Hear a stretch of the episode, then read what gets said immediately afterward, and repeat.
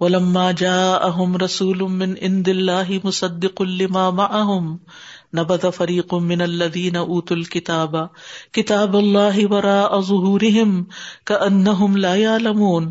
اور جب بھی ان کے پاس اللہ کی طرف سے کوئی رسول آیا، اس کی تصدیق کرنے والا جو ان کے پاس ہے، تو جن لوگوں کو کتاب دی گئی تھی، ان میں سے ایک فریق نے اللہ کی کتاب کو اپنی پیٹ پیچھے پھینک دیا، گویا کہ وہ جانتے ہی نہ ہو یعنی ان کا حال کیا ہے کہ جب کوئی رسول آیا، جس نے ان کی کتابوں کی تصدیق کی، تو اہل کتاب نے کیا کیا؟ جن لوگوں کو کتاب دی گئی تھی، ان میں سے سب نے نہیں، ایک گروہ نے۔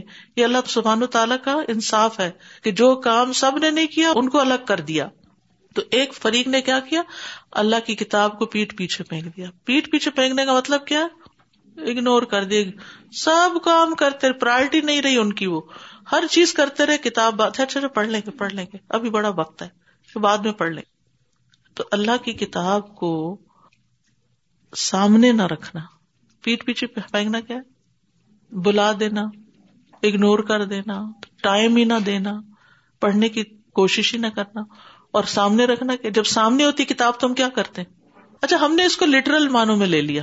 کہ کسی کے پیٹ پیچھے نہیں قرآن رکھنا چاہیے۔ ٹھیک ہے، ادب کا تقاضا نہ رکھے، لیکن مجبوری ہو تو کوئی آگے پیچھے ہو جائے تو ایسا کچھ منع نہیں کیا گیا۔ اصل پیٹ پیچھے رکھنا کیا ہے؟ کیونکہ جب کوئی چیز پیچھے ہوتی ہے تو پھر انسان اس کو نہ دیکھتا ہے نہ توجہ کرتا ہے اس کی طرف۔ جو سامنے ہوتی ہے وہ یاد آتی رہتی۔ تو قرآن کو اپنے سامنے رکھے یعنی پڑھتے رہیں، سمجھتے رہیں، اور یہ زندگی بھر کا عمل ہو۔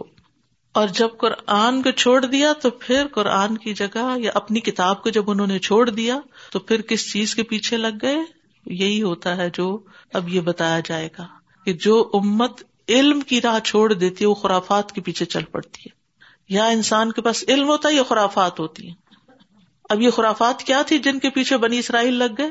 وہ تب ما تتل الشیاطین والا ملک سلیمان وما کفر سلیمان ولا کن الشیاطین کفروا يعلمون الناس السحر وما انزل على الملكين ببابل هاروت وماروت وما يعلمان من احد حتى يقولا انما نحن فتنة فلا تكفر فيتعلمون منهما ما يفرقون به بين المرء وزوجه وما هم بضارين به من احد الا باذن الله ويتعلمون ما يضرهم ولا ينفعهم ولقد علموا لمن اشتراه ما له في الاخرة من خلاق ولبئس ما شروا به انفسهم لو كانوا يعلمون اللہ کی کتاب کو چھوڑ کے اور اس کی بجائے انہوں نے پیروی کی اس کی جو سلیمان کی سلطنت میں شیاتین پڑھا کرتے تھے۔ سلیمان علیہ السلام کے عہد میں شیاتین پڑھا کرتے تھے۔ یعنی وہ جادو کی چیزیں۔ اور سلیمان علیہ السلام نے کفر نہیں کیا یعنی جادو نہیں کیا، کیونکہ یہ سمجھتے تھے کہ ان کی حکومت جادو کے بل پہ چل۔ کیونکہ اس میں بڑی انوکھی انوکھی چیزیں تھی نا۔ تو وہ سمجھتے تھے یہ ان یوژل چیزیں جو ہیں، یہ شاید جادو کے زور سے ہو رہی ہیں۔ بلکہ شیتانوں نے کفر کیا۔ کیا کفر تھا؟ وہ لوگوں کو جادو سکھاتے تھے۔ یہاں آپ دیکھ رہے ہیں، جادو کو سری کفر قرار دیا گیا ہے۔ اور وہ اس کے پیچھے لگ گئے جو بابل میں دو فرشتوں، ہاروت اور ماروت پر اتارا گیا تھا۔ اور وہ دونوں کسی کو کچھ نہیں سکھاتے تھے، جب تک یہ نہ کہہ دیتے کہ ہم تو صرف آزمائش ہیں۔ یعنی ایسی چیزیں ان سے سیکھتے بس تم جادو سیکھ کر کفر نہ کرو۔ یعنی جب ان کا بہت زیادہ انٹرسٹ جادو اور اس طرح کی تلسماتی چیزوں میں ہو گیا ٹونے ٹوٹکے وغیرہ میں، تو پھر پھر کیا ہوا؟ اللہ تعالیٰ نے ان کی مزید آزمائش کی۔ عراق کے شہر بابل میں دو فرشتے ایسے بھیجے کہ جن کے پاس یہ علم تھا۔ تو یہ بھاگے بھاگے ان کے پاس جاتے کہ ہمیں اور سکھاؤ۔ ہمیں اسی علم میں ترقی کرنی ہے۔ تو وہ کہتے تھے، کفر نہ کرو۔ یعنی یہ مت سیکھو۔ پھر بھی لوگ ان دونوں سے ایسا جادو سیکھتے جس سے مرد اور اس کی بیوی میں جدائی ڈال دیں۔ یعنی جادو کرتے بھی تو کس مضموم مقصد کے لیے؟ گھر توڑنے کے لیے۔ اور گھر کسی معاشرے کی اکائی ہوتی، گھر ٹوٹ جائے تو پورے معاشرے میں بگاڑ پیدا ہوتا ہے، نسلیں برباد ہوتی ہیں۔ اور ان کی یہی خواہش تھی۔ اور کیوں توڑتے تھے؟ یعنی کسی کی بیوی کو اس کے شوہر سے الگ کرنے کا مقصد کیا ہوتا ہے؟ کب یہ کام کیے جاتے ہیں۔ آج بھی اس طرح کے کام ہوتے ہیں۔ آج بھی لوگوں کے درمیان پھوٹ ڈالی جاتی ہے۔ کیونکہ بعض اوقات کوئی مرد کسی اور کی بیوی پہ عاشق ہو جائے، تب اس کو حاصل کرنے کا طریقہ کیا ہے؟ کسی جادوگر کی مدد لو، اس کو اس کے میاں سے طلاق دلواؤ اور خود اس سے شادی کر لو۔ تو اس قسم کے مضموم کام وہ کرتے تھے۔ اور وہ اللہ کے حکم کے سوا اس سے کسی کو کچھ بھی نقصان نہیں دے سکتے تھے۔ یہ یاد رکھیے کہ جادو جو ہے وہ کسی کو کوئی نقصان نہیں دے سکتا۔ جب تک اللہ کا عزن نہ ہو۔ جیسے کوئی بھی بیماری اللہ کے عزن سے لگتی ہے تو جادو کا اثر بھی اللہ کے عزن سے ہی ہوتا ہے۔ اور وہ جادو سیکھتے تھے جو ان کو نقصان پہنچاتا تھا اور فائدہ نہ دیتا تھا۔ اور یقیناً وہ جانتے تھے و لا قد تین تاکیدی کلمات ہیں یہاں۔ اور وہ یقیناً جانتے تھے کہ جس نے اس کو خریدا، اس کا آخرت میں کچھ حصہ نہیں، برباد ہو گیا۔ آج بھی جادوگروں کو اور جادو کرنے کروانے والوں کو یہ بات یاد رکھنی چاہیے کہ اس سے آخرت ہی برباد ہوتی ہے۔ اس کی کوئی گنجائش نہیں ہمارے دین میں۔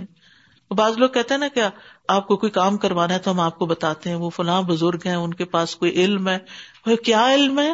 وہ جادو کی قسم کا علم ہوتا ہے جس سے پھر وہ لوگوں کے کام کر رہے ہوتے ہیں۔ تو ایسا کرنے والے، کرانے والے سب کے لیے نقصان ہے۔ اور البتہ کتنا برا تھا جس کے بدلے انہوں نے اپنی جانوں کو بیچ ڈالا۔ اللہ اکبر۔ اس حد تک انسان پاگل ہو جاتا ہے۔ اس حد تک اس کا دماغ پھر جاتا ہے کہ وہ اپنا آپ ہی لٹا بیٹھے، اپنے آپ کو ہلاکت میں ڈال دے۔ کاش وہ جانتے ہوتے۔ لیکن وہ وہ بھولے ہوئے ہیں کہ جادو کر کے وہ کسی کا گھر برباد نہیں کر رہے، وہ دراصل اپنا ہی نقصان کر رہے ہیں۔ تو بنی اسرائیل نے یہ بات مشہور کر دی کہ سلیمان علیہ السلام جادوگر تھے نوز اللہ اور ان کی حکومت جادو کے بل پہ چلتی تھی۔ پیغمبر کو جادوگر کہنا صرف یہ نہیں، اور بھی برے برے الزام لگائے انہوں نے پیغمبروں پر۔ تو یاد رکھیے، ایمان کا تقاضا ہے کہ تمام پیغمبروں کی عزت کی جائے۔ لان فر کو بینا من ہوں ہم ان کے درمیان فرق نہیں کرتے سب کی عزت کرتے آدم سے لے کے محمد صلی اللہ علیہ وسلم تک۔ یہ ایمان کا تقاضا ہے۔ اس میں کوئی کمپرومائز نہیں ہوتا کہ انسان کے کہ اچھا فلاں پیغمبر نے یہ کام کیوں کیا، وہ ایسا کیوں کیا؟ وہ جو کرتے ہیں اللہ تعالیٰ کی رہنمائی میں کرتے ہیں، جہاں کوئی کمی بیشی ہوتی ہے اللہ تعالیٰ کی طرف سے فوراً وہی آ جاتی ہے کہ یہ کام ایسے نہ کیا جائے۔ وہ اللہ کے چنے ہوئے ہوتے ہیں۔ تو اس لیے یہاں اب ان کا یہ طریقہ بھی بتا دیا گیا کہ وہ کس قسم کے لوگ تھے۔ تو ہوا یہ کہ سلمان علیہ السلام نے سب جادوگروں کی کتابوں کو اپنے تخت کے نیچے زمین میں دفن کر دیا۔ جب وہ فوت ہوئے تو انہوں نے دوبارہ وہ سب کچھ نکال لیا اور خوب جادو کا دور عام ہو گیا۔ جادو میں عام طور پر شاطین سے مدد لی جاتی ہے۔ تو شیطانوں کی مدد سے کام لینا جو ہے، کسی بھی قسم کا وہ درست نہیں ہے۔ یعنی جنات سے مدد لی جاتی ہے۔ تو جادوگر کا یہاں کیا پتا چل رہا ہے کہ آخرت میں کوئی حصہ نہیں۔ جادو جو ہے، بہرحال اللہ کا عزن ہو تو اثر کر جاتا ہے، جیسے کوئی اور بیماریاں ہوتی ہیں۔ لیکن تباہ کرنے والے کاموں میں سے ایک کام ہے۔ نبی صلی اللہ علیہ وسلم نے فرمایا اجتنب الموبقات، الشرک باللہ والسحر۔ ہلاک کرنے والی، تباہ کرنے والی چیزوں سے بچو، جس میں اللہ کے ساتھ شرک کرنا اور جادو کرنا ہے۔ آپ نے فرمایا، وہ شخص ہم میں سے نہیں، جس نے جادو کیا یا اس کی وجہ سے جادو کیا گیا۔ رسول اللہ صلی اللہ علیہ وسلم نے فرمایا، شراب کا عادی جادو پر ایمان رکھنے والا، قطع رحمی کرنے والا جنت میں داخل نہ ہوگا۔ اب یہ تو ہے جادو کرنے والے کے حوالے۔ اب اگر کسی پہ ہو گیا ہے یا کوئی ایسے اثرات معلوم ہوتے ہیں، وہ کیا کرے؟ سب سے پہلے قرآن سے مدد لے۔ قرآن شفا ہے۔ اور اس میں جو رکیا یہ ساری وہ آیات ہیں جو سنت سے پتہ چلتی ہیں، جو اس طرح کی چیزوں کا توڑ کرتی تو اس کو بھی خاموشی سے سنا کرے کہ شیطانی اثرات کسی بھی قسم کے ہوں تو وہ ٹوٹ جائیں۔ پھر قرآن شفا ہے۔ رسول اللہ صلی اللہ علیہ وسلم ایک مرتبہ تاشا کے پاس تشریف لائے تو ایک عورت ان کو دم کر رہی تھی، ان کا علاج کر رہی تھی۔ آپ نے فرمایا، کتاب اللہ کے ساتھ علاج کرو یعنی قرآن کے ساتھ۔ تو اس میں آیت الکرسی محبت سورت الفاتحہ البکرا کی پہلی آیات اور خود سورت البکرا کا پڑھنا۔ پھر اسی طرح مصنون دعائیں ہیں۔ ابراہیم علیہ السلام اور نبی صلی اللہ علیہ وسلم کا دم ہے جو اپنے بچوں کو کیا کرتے تھے۔ جبریل علیہ السلام نبی صلی اللہ علیہ وسلم پر دم کیا کرتے تھے۔ پھر اسی طرح قدرتی اشیاء کے ساتھ علاج، جیسے اجوا کھجور کا آنا شہد کا استعمال، بیری کے پتوں سے علاج، جس میں رکیا پڑ کے، بیری کے چند پتے لے کے، کوٹ کے، اور پھر اس میں پانی ملا کے اس کے اوپر رکیا پڑا جائے پورا، اور پھر تین گھونٹ پی لیا جائے، اور پھر باقی سے نہا لیا جائے۔ اور یہ ریپیٹڈلی یہ عمل کیا جائے تو جادو کا توڑ اس سے ہوتا ہے۔ لیکن جادوگروں کے پاس نہ جایا جائے، کیونکہ اس سے ایمان برباد ہوتا ہے۔ کیونکہ وہ جادو کا توڑ جادو سے کرتے ہیں بازو کا تو وہ اور زیادہ نقصان دہ ہے۔ ولو انہم آمنو و تقو لمسوبت من عند اللہ خیر لو کانو یا لمون اور اگر وہ ایمان لے آتے اور تقوی اختیار کرتے، تو ضرور اللہ کے ہاں کہیں اچھا ثواب پاتے۔ کاش وہ جانتے ہوتے۔ تو ایمان دلوں میں اور تقوا اعمال میں یہ اللہ کے ہاں بہترین اجر و ثواب کا باعث ہے، بہترین فائدے لاتا ہے۔ اور جادو کے علاج کے لیے بھی ایمان اور تقوا بڑا ضروری ہے۔ یا الذین آمنوا لا تقولوا رائنا وقولوا انظرنا واسمعوا وللکافرین عذاب علیم اے لوگوں جو ایمان لائے ہو رائنا نہ کہا کرو اور انظر نہ کہا کرو اور غور سے سنا کرو اور انکار کرنے والوں کے لیے دردناک عذاب ہے۔ صحابہ کرام جب نبی صلی اللہ علیہ وسلم کی مجلس میں ہوتے اور کوئی بات آپ سے دوبارہ سمجھنا چاہتا، تو وہ کہتے، رائے نا، آپ ہماری رعایت کیجیے ذرا نظر کرم فرمائیے، ہمارا خیال کیجیے ذرا دوبارہ ارشاد فرمائیے۔ تو ان مجلسوں میں یہود بھی ہوتے، جب انہوں نے یہ لفظ سنا تو انہوں نے اس کو بگاڑ کے، موڑ کے رائی نہ بنا دیا، جس کا مطلب تھا ہمارا چرواہا۔ اور عبرانی زبان میں رائن کا مطلب ہوتا ہے احمد یا نہایت درجے کا جاہل آدمی۔ تو نوز باللہ، وہ نبی صلی اللہ علیہ وسلم کو اس طرح برا بلا کہتے۔ تو اللہ سبحان تعالیٰ نے مومنوں کو اس کلمے کے استعمال سے منع کر دیا۔ بجائے سے ان سے جھگڑو، لفظ بدل دو۔ اس سے ایک اصول پتا چلتا ہے کہ اگر کوئی صحیح بات بھی کہیں نقصان کا باعث بن رہی ہے، تو اس کو چھوڑ کر دوسری چیز اختیار کر لی جائے۔ یعنی رائے نا، ایک درست لفظ ہے، اس میں کوئی غلطی نہیں۔ لیکن اگر ایک درست لفظ سے کوئی مشکل پیدا ہو رہی ہے، تو آلٹرنیٹ ورڈ یوز کر لو۔ جس سے معاملات بہتر ہوں۔ یعنی بعض اوقات ہوتا ہے نا، کچھ لوگوں کو کچھ الفاظ سے، کچھ ایکسپریشن سے بڑی چڑ سی ہوتی ہے گھر میں، کہتے یہ نہ بولا کرو، یہ لفظ نہیں بولا کرو۔ تو نہ بولا کرے چاہے وہ کوئی گالی نہیں، کوئی غلط لفظ نہیں، لیکن تبدیلی کر لی جائے۔ اور ویسے بھی گفتگو میں کوشش یہ کی جائے کہ سافٹ الفاظ استعمال کیے جائیں بہ نسبت اس کے کہ وہ الفاظ جو تعلقات میں خرابی پیدا کریں۔ اور پھر ساتھ یہ کہا کہ توجہ سے بات سنا کرو تاکہ یہ بار بار کہنے کی ضرورت پیش نہ آئے۔ اور سنا کرو۔ اور جو انکار کرنے والے ہیں، ان کے لیے تو دردناک عذاب ہے جو اس پر عمل نہیں کریں گے۔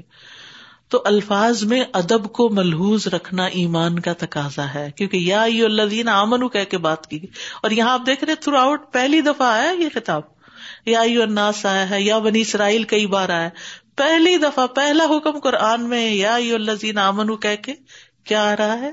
زبان کا صحیح استعمال، الفاظ کا صحیح استعمال۔ اچھا اخلاق انسان کی گفتگو سے ہی پتہ چلتا ہے اور اچھے انداز سے مخاطب کرنا اور نبی صلی اللہ علیہ وسلم کے بارے میں ہر طرح کے نازیبا الفاظ سے بچنا چاہیے۔ ما ید الدین کفر من اہل الکتاب والمشرکین ان ينزل علیکم من خیر من ربکم واللہ یختص برحمته من یشاء واللہ ذو الفضل العظیم۔ اہل کتاب اور مشرکین میں سے جن لوگوں نے انکار کیا، وہ نہیں چاہتے کہ تم پر تمہارے رب کی طرف سے کوئی خیر نازل کی جائے۔ اور اللہ جس کو چاہتا ہے اپنی رحمت کے ساتھ خاص کر لیتا ہے، اور اللہ بڑے فضل والا ہے۔ تو اس سے کیا پتا چلتا ہے کہ اہل کتاب اور مشرقین میں سے جن لوگوں نے انکار کیا یعنی محمد صلی اللہ علیہ وسلم کا وہ کبھی بھی نہیں چاہتے کہ محمد صلی اللہ علیہ وسلم اور ان کے ساتھیوں پر کوئی خیر ہو۔ اس کی بنیادی وجہ کیا تھی؟ حسد تھا، ٹھیک ہے؟ قرآن میں آتا ہے، اگر تمہیں کوئی بھلائی پہنچے تو انہیں بری لگتی ہے، اور اگر تمہیں کوئی تکلیف پہنچے تو وہ خوش ہوتے ہیں۔ یہ کون ہوتا ہے؟ حاصل ہوتا ہے۔ تو ایسی صورت میں ہمیں کیا کرنا چاہیے جب کوئی حاصل یہ کر رہا ہو، جس کا دل جل کڑ رہا ہو ہمارے لیے؟ اور میں اگر تم صبر کرتے رہو پتا بھی چل جائے حاصل ہے تو اگنور کرو، ڈرتے رہو، تو ان کی خفیہ تدبیر تمہیں کوئی نقصان نہیں دیں گی۔ بے شک اللہ وہ جو کچھ کرتے ہیں اس کا احاطہ کرنے والا ہے۔ تو وہ کون سا خاص فضل تھا جو یہود کو گوارا نہ تھا؟ نبوت کا فضل۔ پھر اسی طرح ایک حدیث میں آتا ہے کہ سلام اور آمین پر ہم سیاست کرتے ہیں کہ یہ جو بہت زیادہ سلام کرنا ہے۔ مانن سخمن آیتن او ننسا نہ بخیر منہا او مسلحا الم تعلم ان اللہ اللہ کل شعین قدیر؟ ہم جس آیت کو منسوخ کر دیتے ہیں یعنی کینسل کر دیتے ہیں، یا اسے بھلوا دیتے ہیں یعنی دل سے اٹھوا دیتے ہیں، تو ہم اس سے بہتر یا اس جیسی اور لے آتے ہیں۔ کیا تم نہیں جانتے کہ بے شک اللہ ہر چیز پر پوری قدرت رکھنے والا ہے؟ نس کے لغوی معنی منسوخ کرنے ہیں، لیکن شرعی اصطلاح میں ایک حکم بدل کر دوسرا حکم نازل کرنے میں یاد رکھیے نس صرف احکام میں ہوتا ہے، ٹھیک ہے؟ اخبار میں نہیں ہوتا۔ کہ جنت و جہنم کے بارے میں یہ نہیں کہ پہلے ایک بات بتائی پھر کرنے نہیں، اب یہ دوسری بات، نہ، حکم۔ اور اس کی وجہ کیا ہوتی؟ ہے تدریج۔ گریجولی اسٹیپ بائی اسٹیپ ایک کام کر لو، پھر دوسرا، پھر اس کے بعد پچھلے کو ابروگیٹ کر دیا گیا۔ تو یہود کو اس پر بڑا اعتراض تھا کہ تورات بھی اللہ کی کتاب تھی، اس کے احکام کچھ کیوں منسوخ ہو گئے۔ اور قرآن پر بھی انہوں نے اعتراض کیا کہ اس میں کچھ آیات کیوں منسوخ کر دی گئی تو اس کا یہ جواب دیا گیا کہ اس لیے کہ اللہ تعالی اس سے بہتر چیز دیتا ہے پھر۔ یا اسی کی مانند اللہ کی حکمت کے تقاضے کے تحت کچھ اور دے دیا جاتا ہے۔ یہ اللہ کا فیصلہ، اللہ کا کلام ہے۔ اللہ تعالیٰ جو چاہے کر سکتا ہے۔ علم تعلم اللہ اللہ کل شین قدیر۔ تمہیں کیا اعتراض ہے؟ کیا تم نہیں جانتے کہ اللہ تعالیٰ ہر چیز پر قدرت رکھتا ہے؟ علم تعلم ان اللہ ملک السماوات والارض وما لكم من دون اللہ من ولی ولا نصیر۔ کیا تم نہیں جانتے کہ بے شک اللہ ہی کے لیے ہے آسمانوں اور زمین کی بادشاہت؟ اور تمہارے لیے اللہ کے سوا نہ کوئی دوست ہے اور نہ کوئی مددگار۔ علم تعلم۔ تو پچھلی آیت کا اس آیت سے تعلق ہے۔ اس آیت میں فرمایا کہ کیا تم نہیں جانتے کہ زمین و آسمان کی بادشاہت اللہ کے لیے؟ وہ بادشاہ کیسا ہے کہ جو پہلے حکم کی جگہ نیا حکم نہ نافذ کر سکے۔ کسی بھی حکومت کے اندر کیا ہوتا ہے؟ کسی بھی حکومت، کسی بھی گورننس کے اندر لاز میں ایز پر نیڈ چینجز آتی رہتی ہیں، نئے آرڈیننس جاری ہوتے رہتے ہیں۔ اور اللہ کے سوا تمہارا کوئی دوست اور مددگار نہیں۔ لہذا اپنا معاملہ اللہ کے سپرد کر دو۔ تو جو شخص ایسا کرتا ہے، وہ یہ جان لیتا ہے کہ اللہ جو کرتا ہے، وہ بہتر ہی ہوتا ہے۔ ام تری دونا انتس الو رسول کم کما سو علم من قبل و میں تبدل الکفر بل ایمانی فقد سوا السبیل۔ اہل ایمان، کیا تم یہ چاہتے ہو کہ اپنے رسول سے اس طرح کے سوال کرو جیسے سوال اس سے پہلے موسا سے کیے گئے تھے؟ اور جو ایمان کو کفر سے بدل ڈالے تو وہ سیدھے راستے سے یقیناً بھٹک گیا۔ تو تنقید اور اعتراض کے طور پر سوال کرنے کی ممانت کی جا رہی۔ یعنی بذات خود سوال کرنا منع نہیں ہے، یاد رکھیے۔ صحابہ کرام نے بھی سوال کی یس النا کا لفظ قرآن میں آتا ہے۔ خود قرآن میں حکم ہے فس الو اہل وکری ان کن تم لا تعلمون۔ اگر تم نہیں جانتے تو جو سمجھ بوجھ رکھنے والے لوگ ہیں، ان سے سوال کر لو، پوچھ لو۔ لیکن یہاں کن سوالوں سے منع کیا جا رہا ہے؟ کہ جو اعتراض کے طور پر ہوں۔ تنقید کے طور پر ہوں یا مطالبے، ایسی چیزوں کا مانگنا کہ جو درست نہ ہو مثلاً، اہل کتاب نے کیا کہا؟ سورت النساء میں آتا ہے یس کا اہل الکتاب انتنزل علیہم کتاب من السماء۔ اہل کتاب آپ سے سوال کرتے ہیں کہ آپ ان پر آسمان سے کوئی کتاب اتارے فقط سا موسا اکبر من ذالک۔ انہوں نے تو موسا سے اس سے بڑی بات کا مطالبہ کیا تھا۔ کیا کہا تھا؟ فقالو ارن اللہ جہرتن انہوں نے کہا، اللہ کو ہمیں کھلم کھلا دکھا دے، سامنے دکھائے اس طرح کے سوال منع ہے لیکن حصول علم کے لیے سوال ضروری ہوتا ہے۔ جو بات سمجھ نہ آئے، اس کو سمجھ لینا چاہیے۔ ود کثیر من اہل کتاب لو یردون کم لو یردون کم ممباد ایمان کم کفارن حسدم من عند انفسهم ممباد ما تبین لهم الحق فافو وسفہ حتیٰ یاتی اللہ بمری ان اللہ اللہ کل شعین قدیر۔ اہل کتاب میں سے بہت سے لوگ اپنے نفسوں کے حسد کی وجہ سے یہ چاہتے ہیں کہ کاش تمہارے ایمان لانے کے بعد وہ تمہیں کافر بنا دے۔ تم ایمان سے پھر جو، تمہیں مرتد کر دینا چاہتے اس کے بعد کہ ان پر حق ظاہر ہو چکا ہے، تو تم معاف کر دو اور درگزر کرو۔ یہاں تک کہ اللہ اپنا حکم لے آئے۔ بے شک اللہ ہر چیز پر پوری طرح قدرت رکھنے والا ہے۔ یہود کو اسلام اور نبی صلی اللہ علیہ وسلم سے جو حسد اور انعد تھا، اس کی وجہ سے وہ مسلمانوں کو دین سے پھیرنے کی کوششیں کرتے رہتے تھے کسی طرح ان کو اسلام سے بدزن کیا جائے، کسی طرح ان کو محمد صلی اللہ علیہ وسلم سے بدگمان کیا جائے، کسی طرح ان کے دین میں شکوک و شبہات ڈالے جائیں۔ اور یہ کوششیں صرف اس وقت نہیں ہو رہی تھی بلکہ آج بھی ہو رہی ہیں۔ اور اس وقت آپ دیکھیے مسلمانوں کی ایک بڑی اکثریت ایسی ہے، جو اپنے آپ کو مسلمان تو کہتی ہے، لیکن اسے اسلام سے محبت نہیں ہے۔ اور یہ کتنی دکھ کی بات ہے کہ اپنے آپ کو کہنا مسلمان، لیکن اسلام کے لیے، دین کے لیے، قرآن کے لیے کوئی قربانی نہ کر سکنا، کوئی اپنا جان مال کچھ بھی نہ لگانا، کیونکہ جس سے محبت ہوتی ہے انسان، اس کے لیے اپنا وقت اپنا مال، اپنی صلاحیتیں، اپنا ہنر استعمال کرتا ہے۔ اور اس وقت چاروں طرف سے جو پروپیگنڈا ہے اسلام کے خلاف، تو اس کا حل کیا ہے؟ لڑائی، جھگڑا، توڑ پھوڑ؟ نہیں۔ فاف وسفا ہو درگزر کرو، اعراض کرو، اس کو چھوڑو، اپنے آپ کو مضبوط کرو۔ یعنی بعض اوقات ہم یہ کہ ہر وقت صرف دوسروں کے پیچھے پڑ جاتے ہیں، وہ فلاں یہ کر رہا ہے، فلاں سازش کر رہا ہے، وہ وہ تو قرآن نے ہمیں چودہ سو سال پہلے بتا دیا کہ سازشیں ہوں گی۔ یہ کوئی نئی بات ہے؟ لیکن صرف یہی آپ پٹی پڑھتے رہے، وہ، اس نے یہ کر دیا، اس نے وہ کر دیا۔ اس سے مسئلہ نہیں حل ہوتا۔ یعنی کچھ لوگوں کا طریقہ یہ ہوتا ہے، کچھ بعض اسپیکر کا بھی یہ طریقہ ہوتا ہے، وہ بھی انہیں چیزوں سے ڈراتے رہتے ہیں۔ یہ ہو گیا، وہ ہو گیا۔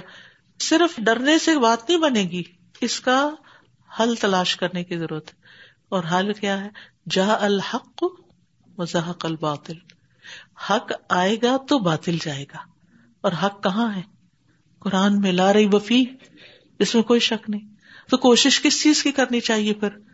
ان چیزوں کا مقابلہ کرنے کے لیے کس چیز کی کوشش اللہ کی مدد سے اس کتاب کو تھام لینے کی ضرورت ہے۔ اس کو مضبوط پکڑنے کی ضرورت ہے۔ وہ یہ سب کیوں کرتے حسد کی وجہ سے۔ تو حاسد جو ہوتا ہے نا چاہے دین کے معاملے میں ہو، چاہے دنیا کے معاملے میں ہو، اس کے لیے انسان کو زیادہ سوچ بچار اس پہ نہیں کرنی چاہیے کہ فلان جو ہے نا وہ اب کیا کر رہا ہے میرے خلاف اور اب کیا کر رہا ہے۔ یہ دیکھنا چاہیے کہ اس کو کہاں پناہ لینی ہے۔ تو حاصل کے حسد سے پناہ لینے کے لیے ہمیں کیا دیا گیا؟ معوضتین پڑھتے رہے صبح شام تین تین دفعہ پڑھے رات کو سونے سے پہلے پڑھ کے اپنے اوپر دم کرے ان شاء اللہ کوئی چیز اثر نہیں کرتی۔ اور اپنے کام میں لگے رہے۔ ورنہ تو انسان اسی چیز میں پڑ جاتا ہے، اس نے یہ کیا تھا مجھے اس کے خلاف یہ کرنا تو۔ آپ کو اللہ کامیابی دے گا، آپ کے پاس کوئی اچھی صلاحیت ہوگی تو آپ سے حسد ضرور کیا جائے گا۔ کل نعمت محسود، ہر نعمت والے سے حسد کیا جاتا ہے۔ اور دین اور قرآن اور ایمان تو سب سے بڑی نعمت ہے، تو کیا اس پر حسد نہیں ہوگا؟ اس پر بھی ہوگا۔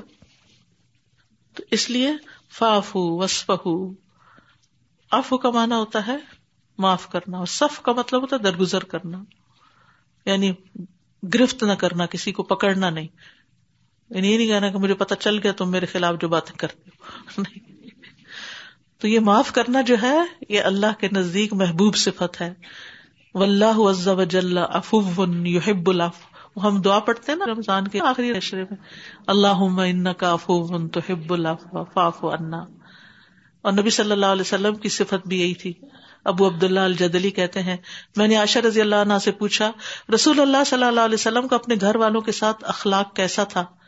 اب ذرا ہم بھی اپنا ساتھ دیکھیں۔ انہوں نے کہا، آپ تمام لوگوں میں سب سے زیادہ اچھے اخلاق والے تھے۔ کیا ہمارے گھر والے یہ کہتے ہیں ہمیں؟ آپ بےحدا گو، بے تکلف بےحدا گوئی کرنے والے اور بازاروں میں شور مچانے والے نہیں تھے۔ اور برائی کا بدلہ برائی سے نہیں دیتے تھے، بلکہ معاف کر دیتے ادھر گزر کر جاتے تھے۔ اللہ ہمیں بھی اچھا اخلاق عطا کرے اور جو کچھ ہم پڑھ رہے ہیں ہمارے دلوں میں اتار دے اور ہمیں یہ باتیں یاد رہیں اور عمل کے وقت خاص طور پہ یاد رہیں۔ اللہ تعالیٰ آپ سب کو ہمت، صحت، طاقت دے اور اس کو پوری طرح اچھی طرح مکمل کرنے کی توفیق دے اور ہمیں اس کی برکتیں عطا فرمائے۔ واخر داوانا الحمد للہ رب العالمین۔ سبحان اللہ و بحمد کا اشد اللہ اللہ اللہ انتا استخر کا و اطوب السلام علیکم و رحمۃ اللہ وبرکاتہ۔